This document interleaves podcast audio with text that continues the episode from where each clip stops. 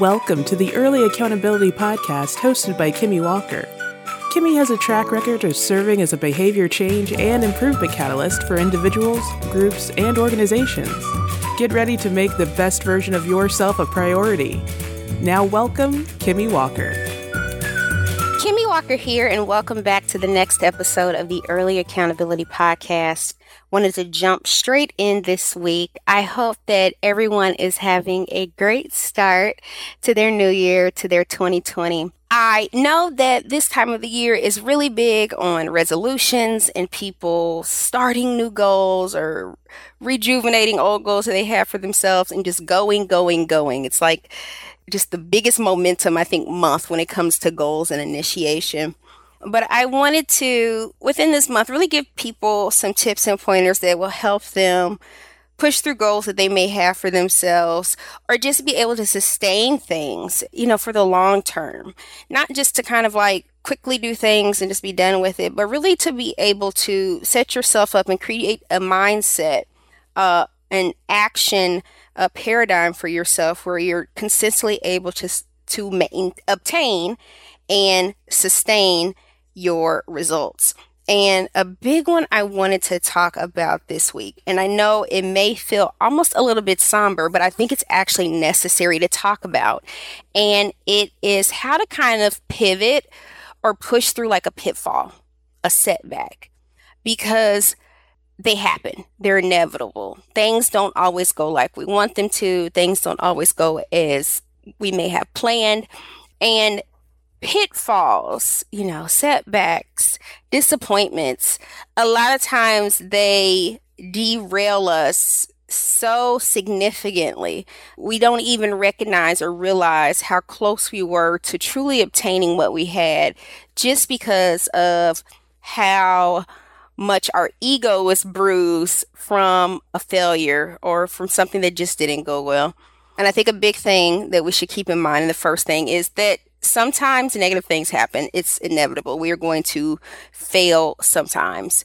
Like I say, smooth seas don't make skilled sailors. We need some kind of turbulence at times in order for us to learn, in order for us to grow, in order for us to learn how to navigate different difficulties. Um, it's okay. So I think expecting that things will happen at time that's completely fine. It's not to be in a constant fear of, oh my gosh, what's going to happen next? What's going to happen next?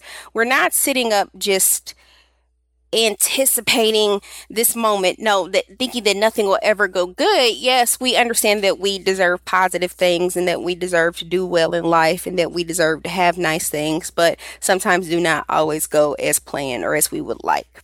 And one of the, those things is just like we said, understanding the things will happen. Yes, not dwelling on it. I firmly believe in the art of attraction and what we think is what we manifest in our lives. And yes, we are just thinking positive thoughts as much as we can and affirming the positive in our lives. We're understanding there may be some uncomfortable things that may happen and that we may have to navigate through. A big thing that I think is necessary for pivoting and pushing through the pitfalls is our perspective. And a big thing I think for perspective for this year or for your goals for yourself for this year, and I myself am even going to practice this. Find your tribe, find your people, find your people, your network that you can just bounce things off with, that you can just check on or check in with, or who you can just kind of let them know what you're going through the thing and the reason I say this is sometimes we may see something as a failure because we're in it. Sometimes we may think of something as a big deal because we're personalizing it. Like we said, our ego is involved. But a lot of times, others who may be on the outside may not see it one as even a failure. They may be able to see it from a different angle than you have. They may have a different perspective than you especially if it's someone who's working on a similar goal as you or who's done something similar to what you are working on now. They may be able to give you advice on how they navigated through a time like that or whether it was a, a time that was just as difficult as yours or not. And a lot of times it really does help you feel better. It's just like kind of coworkers. When you and someone work in the same field or you all have the same job, sometimes just going out and venting with those people it helps because they know exactly what you're going through. Like you all do the exact same thing. Versus if, let's say, you and your spouse or significant other may not work in the same field, not to say they may not understand exactly what you're going through or understand you as a human being, but when someone has physically or is going through exactly what you're going through at the same time in that capacity, it's just a different level of understanding. So make sure to get your tribe, get your people. And what I have attested to for myself is for my different goals that I may have for myself, and I usually have a variety, usually just one in kind of one domain, or usually one main one that I'm working on at a time. I need three partners or three people or three people in my tribe of accountability. And that can look different in each situation. So, like I say, it could be a coach, you know, it could be a partner, whether it's just someone who I'm doing this with, like we're equally working on it together.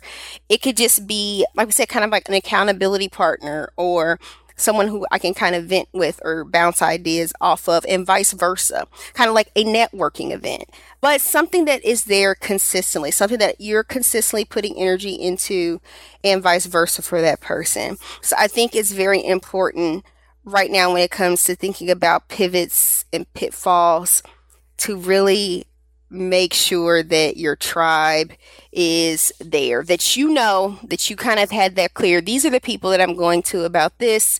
And it's not necessarily that you need them to maybe do anything for you, but these are people that can support you and vice versa so that you don't feel that you're not giving anything in return. It's just kind of mutual, like I say. So if it's that you are wanting to start a business, it is not to say you have to start hanging out with your friends, but there will be some people that, whether it's a business coach or you going to a group of small business owners or you know you growing and going up to meetups and things for people that are starting up businesses those will help you with elevating forward giving that group and having those people around you who are doing similar things to you is going to help you from a mentorship perspective from a sounding board perspective from ideas perspective just for like i said when there's those low days just being able to be encouraged. So definitely definitely do not overlook the tribe around you. I think it's so, so, so important. And like I said, I think it's oftentimes a big reason why people kind of just quit because we haven't really surrounded ourselves with a network of, who can encourage us and you know just kind of be there for us as we're going through goals and it's important it's very very important so that's a big one i would say for the new year's is to really look at your tribe Another thing that I would say when it comes to pushing through pitfalls is understanding your triggers or how you react when you feel that you have failed or whether it's you feel you're embarrassed or things didn't go the way you would have liked or you just feel very defeated. And one, knowing our triggers, and two, knowing how we react will help us in the early stages of feeling failure, or going through failure, to help us essentially pivot and choose to do things a different way. So, again, if you know that when you feel defeated or what have you, you'll start to kind of isolate yourself. That can be when you start to see what you feel that is a failure and you start to feel those feelings of wanting to isolate, you can combat those by saying, okay, this year, when those things happen, or if something like that's happened, I am going to try to do this instead. It doesn't have to be 100%. So if it's, you know, a certain percent of time, or it's half, or you at least going to try to do it for a little bit, you know, give yourself wiggle room to understand that change is hard. But understanding what triggers you, whether it's not getting a certain number that you're trying to get, not being able to finish something by a certain deadline, what people say to you, if you feel that you've like disappointed people. There's many different things for many different people that may feel like failure. So, really knowing what that feels like to you is important, but knowing how you react to that and how it can derail you is even more important because sometimes it's not even just the feelings. We're not necessarily trying to stop the feeling because it may happen sometimes. But I believe the biggest one is being able to pick ourselves up from it, being able to have the experience, you know, setting a time. If it's just like, you know what, I'm just going to isolate myself for, if you're isolator, let's say you just say, you know what, instead of just doing this for, I'm usually doing this for two weeks. I'm going to try to just do it for a week now, you know, and then I'm going to pick back up the pieces and move forward. Any little change like that can be so empowering to ourselves and allowing us to know that yes, we can push forward, but that we can make change, that we ultimately are in control of our destiny and what happens to us next. So, like I say, it's not always that we're able to make some drastic change overnight and just completely change every way that we react to every situation. A lot of times it takes repetition, it takes being put in the situation to give ourselves times to model and just implement new behaviors, but just being sensitive enough with ourselves to allow us the wiggle room to change. So, definitely for the year when it comes to just pitfalls and setbacks, knowing a little bit of what your triggers are, but really knowing, like I said, really knowing your derailing behaviors, really know knowing what quitting looks like for you, or just pushing something to the side, putting things on pause.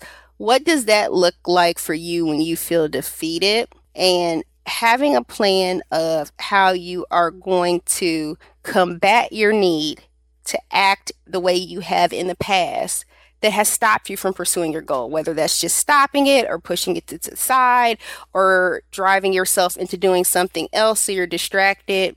What are you specifically going to do to just be a little bit better? Like I said, one step at a time, one day at a time, one goal at a time.